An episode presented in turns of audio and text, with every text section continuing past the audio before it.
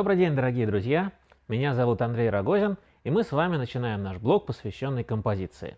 Композиция штука интересная, большая, объемная, за нее можно подержаться с разных сторон. И для того, чтобы понять, как это делать, а, как это продуктивно делать, как э, нужно полезно и выгодно думать о композиции, мы начнем наш э, блог с разговора о том, что композиция бывает ну, можно говорить о композиции четырьмя разными способами. Я вообще очень давно и долго болею композицией. Еще до того, как я занялся фотографией, когда я занимался всяческой графикой, всякими а, книжной иллюстрацией и прочими вещами, я сильно болел на тему того, как же закомпоновать картинку, как же закомпоновать страницу и так далее. И, в общем, за те более чем 20 лет, которые занимаюсь, собственно, композицией, я понял про нее несколько таких простых вещей. В принципе, говорить о композиции можно бесконечно долго. Им можно написать не один десяток диссертаций и вообще развлекаться прямо от души. Но по факту, по факту, для нас с вами на практике композиция это довольно простой набор навыков. Да, конечно, да, конечно. Композиция это строение произведения литературы и искусства. Это взаиморасположение частей. Но на практике мы можем сказать следующее. Композиция это то, как объекты в кадре, а вернее формы этих объектов, а также их цветовые пятна и линии их ограничивающие, взаимодействуют друг с другом и с границами кадра. И именно это, по большому счету, навык выстраивания вот этих границ этих пятен взаиморасположения и управления ими, это и есть композиция. Вот а, аналитическая формальная композиция, это, знаете, такой большая наука. Здесь и психология замешана, и социология, и теория творчества, и всякие прочие вещи. И аналитическая формальная композиция – это наука, которая изучает, как наш с вами мозг реагирует на те или иные стимулы, вот, а, что там куда впрыскивается, что там где возбуждается, какие электромагнитные волны куда ходят. Это здорово, это помогает понять, как это все работает, но это совершенно не отвечает на вопрос, а я вот снимаю портрет, мне героя куда разместить, в центр кадра или в край, да, если в край, то насколько? То есть, вернее так, отвечают нас огромным разрывом. И у нас с вами задача все-таки подобраться к композиции с точки зрения того, как э, делать картинку, а не как она воздействует на 90% зрителей с точки зрения механизмов психофизиологии мозга. Ну, как бы не наше дело. Начиналось все довольно а, за, давно, это все не, не сегодня начато, и идея о том, что нужно а, компоновать изображение в соответствии со сложными аналитическими структурами, она, знаете, появилась вот эта идея, ну, мягко скажем, давно, вот прям сильно, еще во времена Возрождения, чтобы не сказать греков, а то и э, Египта. Но в целом, вот эта вот вся история про сложную-сложную аналитику, несмотря на то, что французы-то писали по ней, но в современной фотографии, в кинематографе обычно аналитика используется уже вот для анализа созданных работ. То есть мы говорим, ну вот есть картинка, давайте посмотрим, как она устроена, что в ней работает, что не работает, а где у нее что расположено, какие закономерности мы можем увидеть. В общем, ну такая вот и разные школы, как бы, да, разные люди в разных концах света об этом по-разному пишут, а, зарабатывают много денег, печатают много статей. Прекрасно, если вы как-то начали разбираться в аналитической композиции, это совершенно замечательно в том плане, что вы на любой как бы тусовке можете покорить, очаровать всех окружающих неопровержимыми рассуждениями о том, как и почему устроена как та или иная работа. Аналитика к практике имеет очень маленькое отношение. Да, у нее, естественно, есть плюсы как бы, да, у этого подхода. Он позволяет описывать геометрию и колористику универсальным языком. То есть он создает то, что принято называть дискурсом. Без него сложно было бы говорить. В принципе, конечно, э, она изучаема, да, то есть в том смысле, что а вы можете взять книжку, совершенно спокойно все прочитать, запомнить, выучить, а, заучить, зазубрить и как бы э, в 2 часа, будучи ночи разбуженным, ответить на вопрос, а как закомпонован, по каким правилам закомпонован этот самый демон в рубеле, вы там, и раз там, и колористика такая, и сочетание цветов там такое, и там пространственное решение такое, здорово. Здорово, как бы, да. Но, как бы, у всего этого есть один большой минус еще раз. Вся эта штука не подходит для процесса создания. Она подходит для процесса разборки того, что создано. Ну и главное, что она не, не, не выдерживает слепого переноса, да, то есть вы не можете взять и полностью перенести структуру композиции удачной работы на создание новой. Вы просто получите такую же работу. Вот в этом а, месте переноса нет. И главное, аналитика никак не предлагает нам никаких упражнений. Без аналитики не удалось бы создать всего остального, но сама по себе она нам, в общем, мало интересна. Второй подход к композиции – это композиция искусствоведческая. Когда мы описываем работу, тоже описываем, тоже существующую работу, но главное, что мы описываем ее не с точки зрения формы, а с точки зрения важных для нашей школы искусствоведческой – вопросов. То есть вот есть э, одна из первых сохранившихся фотографий. Это Жак Луи Дагер, бульвар Дю Тамполь в Париже, 1838 год. Это одна из э, работ, которые демонстрировались 7 января 1839 года, который, э, когда была представлена фотография Парижской академии наук, официальный день рождения фотографии. Вот. И искусствоведы, когда пишут об этой работе, их мало интересуют трети, диагонали, воздушная перспектива, рифмы и прочие подобные вещи. Никто при описании этой работы на подобные, по крайней мере, я ни разу не встречал а, ситуации, когда бы о чем-то похожем кто-то говорил. Нет. Главная тема обсуждения, их несколько, главные темы обсуждения, да, одна там тема обсуждения, почему этот кадр сделан явно из окна студии, то есть почему фотограф не спустился вниз на землю, а снимал из окна. Вторая история состоит вот в чем. Длительность этой экспозиции составляет несколько минут. Понятно, что за эти несколько минут все движущиеся объекты, то есть все те люди, которые гуляли по улице, пропали. Ну, потому что если у вас выдержка там 7, 10, 15 минут, все, кто идет, они размоются, от них не останется никаких следов вообще в принципе. Даже теней. Но мы видим в левом нижнем углу, значит, фигуру, две фигуры, а там чистильщик обуви и стоит человек, поставив ногу и, соответственно, как бы ему чистит обувь. И тут у нас возникает вопрос, ему что, 15 минут чистили ботинок? Один он не поменял ноги? Как так? Выясняют, был ли это заказ, то есть это друзья Дагера, которых он там попросил попозировать, или он нашел на улице случайного человека, попросил, значит, э, заплатил ему денег, заплатил денег чистильщику, и они стояли неподвижно, то что явно они стояли неподвижно, эти самые там 7, 10, 15 минут. То есть вот а вы в рамках искусствоведческого подхода к композиции, как это не странно может показаться, обычно обсуждаются именно вот такие вещи. Но, как легко догадаться, это тоже не очень сильно помогает нам с вами ответить на вопрос, что вот я хочу снять яблоко на веточке а теплым летним вечером, мне с какой стороны подойти и как, куда его в кадре запихнуть. Вот нет. При всем моем, так сказать, уважении к искусствоведению и при всей моей любви ко всяким подобным вещам, а, ну нет, это тоже не практическая история. Хотя, безусловно, интересная, да, обогащающая восприятие, развивающая ваши культурные парадигмы, все здорово, все понятно. Но, как бы, потому что опять, да, этот подход применяется для анализа уже созданных работ, анализ проводится уже с точки зрения даже не формы, а неких культуроисторических моментов, причем интересных данной школе. И разным школам интересны разные подходы. В общем, все это здорово, вот, но, но не практично. А дальше вот у нас есть э, два подхода, которые уже, собственно, можно применять на практике. Это системная композиция и кейсовая. С системной композицией ситуация следующая. Это прям, э, ну, знаете как, тайная школа кунг-фу. Вот, то есть, или тайная школа, значит, боевых искусств какой-нибудь там затерянной в дебрях джунглей Индии а, деревни, которая может, значит, там, а, овладев этой школой, вы можете победить любого. Вот, это именно школа. Да, то есть это целая система, последовательная, выстроенная рекомендации. Когда мы говорим, смотрите, есть основа, она выглядит вот так, да, а ее можно поменять так-так, а вот так-так нельзя.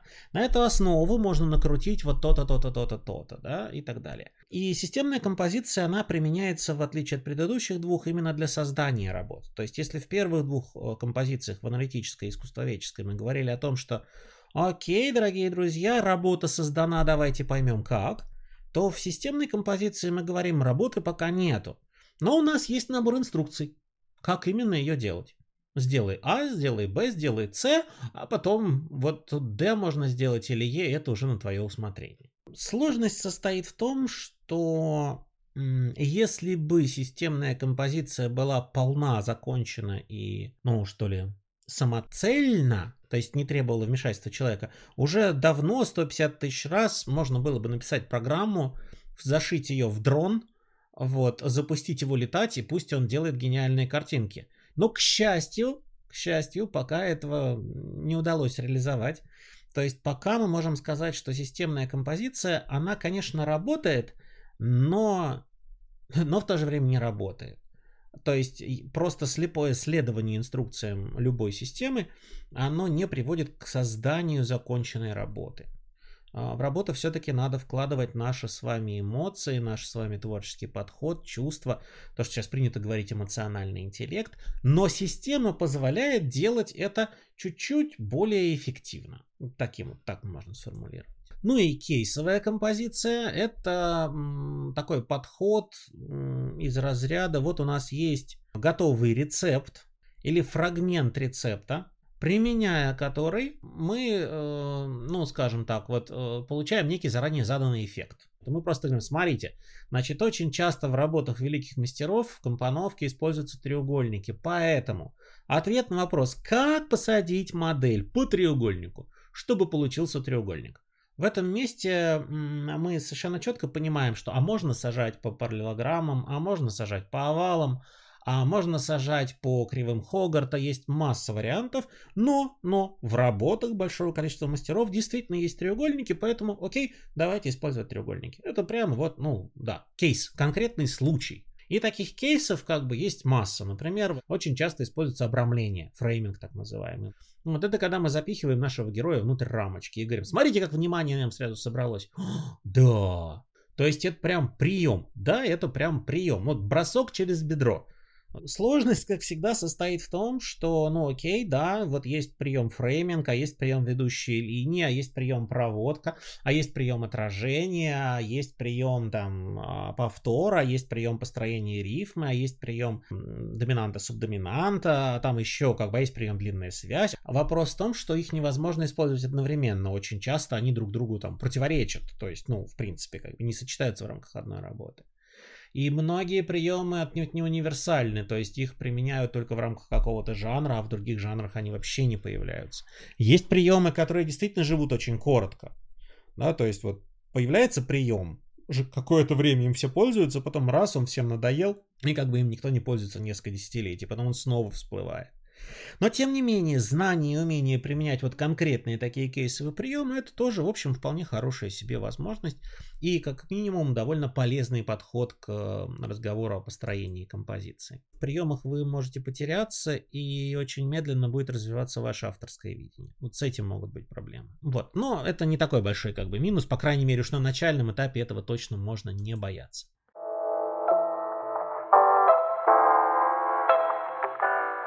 Еще в 19 на самом деле веке, а в конце 19 века начали исследовать то, как мы а, воспринимаем вообще окружающую реальность с научной точки зрения. Да? До, до этого существовали всякие разные философские направления, которые много чего об этом говорили. У религии были к этому определенные вопросы, и в разных религиях разные представления об этом. Но в 19 веке начали исследовать это все с точки зрения науки. А в 20 веке прям взялись очень плотно и были открыты закономерности, да, которые описывают именно физиологию восприятия. Да, то есть, э, если взять определенную там, достоверную, достаточную по объему выборку людей и начать показывать им разные элементарные картинки, то мы увидим, что реакции мозга будут э, достаточно однородными, да, и, соответственно, мы говорим, о, вот есть некие законы восприятия, то есть мы демонстрируем вот такой стимул, люди реагируют вот так, причем все, за исключением там одного-двух э, с явными, условно говоря, патологиями, вот, и мы говорим, о, есть закон восприятия, то есть то, как мозг реагирует на вот такой стимул. Ну, то есть, например, есть там закон близости, законы подобия, да, вот самая простая штука. Это из... Э, было такое направление в науке гештальт-психология. Это не гештальт-терапия нынешняя, да, которая занимается лечением, а это гештальт-психология, это область науки, которая изучала, как мы воспринимаем стимулы. В 20-е годы 20 века она там существовала. И вот мы говорим, смотрите, кружочки, сгруппированные так, что они находятся все друг на друг, от друга на одинаковом расстоянии, и, в общем, они не разделяются ни на колонны, ни на строки. Но если мы возьмем да, и раздвинем наши кружочки так, чтобы они образовывали пары, то мы сразу видим вертикальные колонны. Глаз автоматически из-за того, что объекты близко друг к другу, группирует их по принципу близости, да, э, в колонны. А вот горизонтали сложно. Почему? Потому что вот наш мозг так реагирует. И когда мы говорим, что есть законы восприятия, это вот об этом. Это не кто-то написал, что мы так должны воспринимать, это не кто-то где-то нас воспитал так, что мы должны воспринимать. Нет, это зашито просто на уровне психофизиологии. Естественно, естественно, для человека ситуация сложнее. Если бы мы говорили о том, что нам надо компоновать картинки для, значит, куриц, кошек и собак, все на этом бы ограничивалось. Вот, но мы говорим о том, что, ребят, мы как бы говорим о композиции для человеков, сделанной человеками, и тут сразу возникает вопрос, что мы все растем в обществе, и это общество насыщено визуальным материалом, и мы воспринимаем его еще в бессознательном, как бы, да, совершенно в детском возрасте. Все это формирует определенные культурные парадигмы, и никуда нам от этого не деваться. У каждого из нас немножечко свое, э, уникальное восприятие реальности, но при этом и оно складывается из универсальных вот этих психофизиологических элементов, которые как бы одинаковые для всех, из личного опыта и из той культуры, в рамках которой мы воспитывались. Ну, например, в разных культурах разный цвет имеет разный символический смысл. Ну, там, условно говоря, красный цвет, да, в Европе с определенного момента воспринимается как цвет бунта, стремления к свободе, независимости, коммунистической заразы, как, значит, э, могли бы сказать некоторые, вот, или торжества справедливости, как могли бы сказать другие. А в Японии, например, красный цвет, это, причем именно этот оттенок красного, такой кумачевый, вот, это оттенок э, радостный, очень яркий, праздничный, торжественный, потому что это цвет оттенок э, кимоно невесты, а, как бы, да, вот, то есть это такое вот. Красный, короче, будет иметь совершенно разную эмоциональную окраску вот в этих странах. А в Африке красный это цвет земли. И он вообще несет совсем другие оттенки и смыслы. Точно так же, как черный это там где-то цвет траура, а где-то это а, цвет э, там, уверенности, устойчивости. В общем, короче, цвет сильно зависит от страны, от того, какая вокруг природа, от того, как вокруг складывалась историческая реальность. В общем, культура очень сильно накладывает отпечаток на то, как мы воспринимаем изображение. Это, когда вы работаете с композицией, нужно учитывать.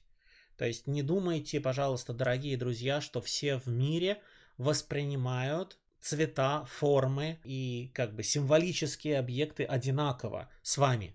И ваша картинка будет понятна каждому. Ну, нет. Так это не работает. У каждого из нас все-таки своя культурная, ну, своя личностная история и, и э, свои культурные парадигмы. Наша картинка часто не универсальна, к этому надо относиться спокойно. Да, так и есть. Ну, вот, да, так и есть. И еще один момент это то, что есть э, привычки собственно, при компоновке. И, грубо говоря, можно назвать их авторским стилем. Это уже набор личных, привычных способов, да, то есть у вас есть устоявшиеся приемы, сочетание устоявшихся приемов, а у вас э, вы смотрите там каких-то, у вас есть любимые режиссеры, любимые фильмы. Короче, у вас есть набор устоявшихся визуальных блоков. Ну, отлично. Это третий момент, который нужно учитывать при, ну, что ли, анализе вашего композиционного строя ваших работ, да, и а, при планировании какого-то развития. То есть, есть ли у вас устоявшиеся визуальные привычки или нет. Если есть, ну, не надо их ломать, их надо использовать.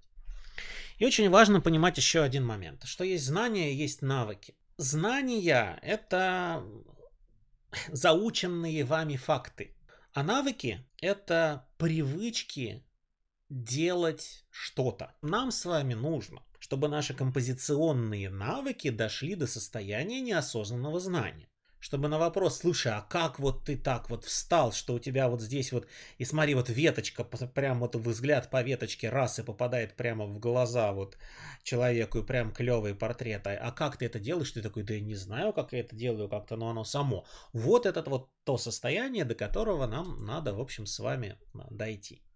То есть элементарные навыки, я даже не говорю про технику, я говорю именно про компоновку, уж техника 100%, должны быть наведены, доведены до уровня неосознанного знания. Иначе очень тяжело а, делать что-то значимое. Иначе все ваши картинки превращаются просто в упражнения по композиции. Ну и в чем отличается профессионал от непрофессионала? Профессионал столько времени провел в рамках своего жанра, занимаясь своим жанром, что очень многие вещи, которые для непрофессионала требуют внимания, планирования, концентрации и так далее, профессионал опять же делает на уровне неосознанного знания. Ну, как минимум осознанного знания. То есть это, это прям вот, ну, почти на автомате получается. И когда мы говорим, о, я хочу заняться творчеством, творчество, дорогие друзья, возможно – когда вы вот эти два уровня первые построили, когда у вас а, элементарные навыки и среднего уровня навыки доведены до неосознанного знания, вот поверх них можно заниматься творчеством. пока вы думаете про третий силуэт или что-нибудь еще, какое там творчество? Вопрос в том, чтобы решить техническую задачу.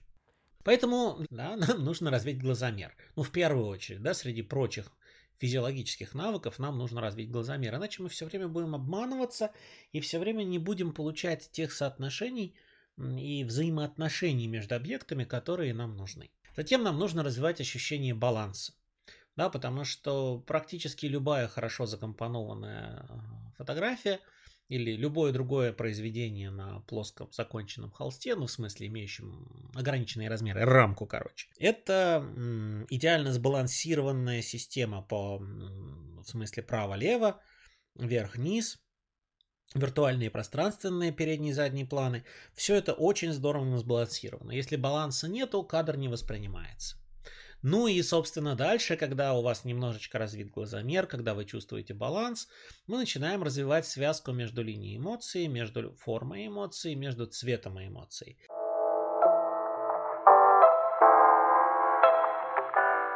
Я надеюсь, что вы смогли прожить и пережить или переварить ту мысль, что композиция это не набор сведений, которые надо запомнить. Знаете, вот как открываешь словарь, и там ну, надо заучить определение. Это немножечко не, не об этом. Композиция это набор навыков. Мне очень хочется, чтобы композиция для вас, дорогие друзья, стала а, инструментом. Простым, понятным, ну как ложка, которой вы едите суп не требующим внимания, приятным. Вот есть любимая ложка, да, которой приятно есть суп. И вот есть любимые композиционные приемы и навыки, которыми я пользуюсь, чтобы делать классные картинки. Вот стремитесь к такому отношению к композиции. Мифологизировать ее, накручивать вокруг нее много сложных слов. Это, конечно, приятно и здорово и в компании, знаете, так, поговорить о чем-то таком, таком, о композиции. Это, конечно, круто. Но на практике, для того, чтобы делать хорошие картинки – Превратите ее в удобную, практичную ложку, с которой вкусно и комфортно кушать хорошую еду. И будет вам счастье.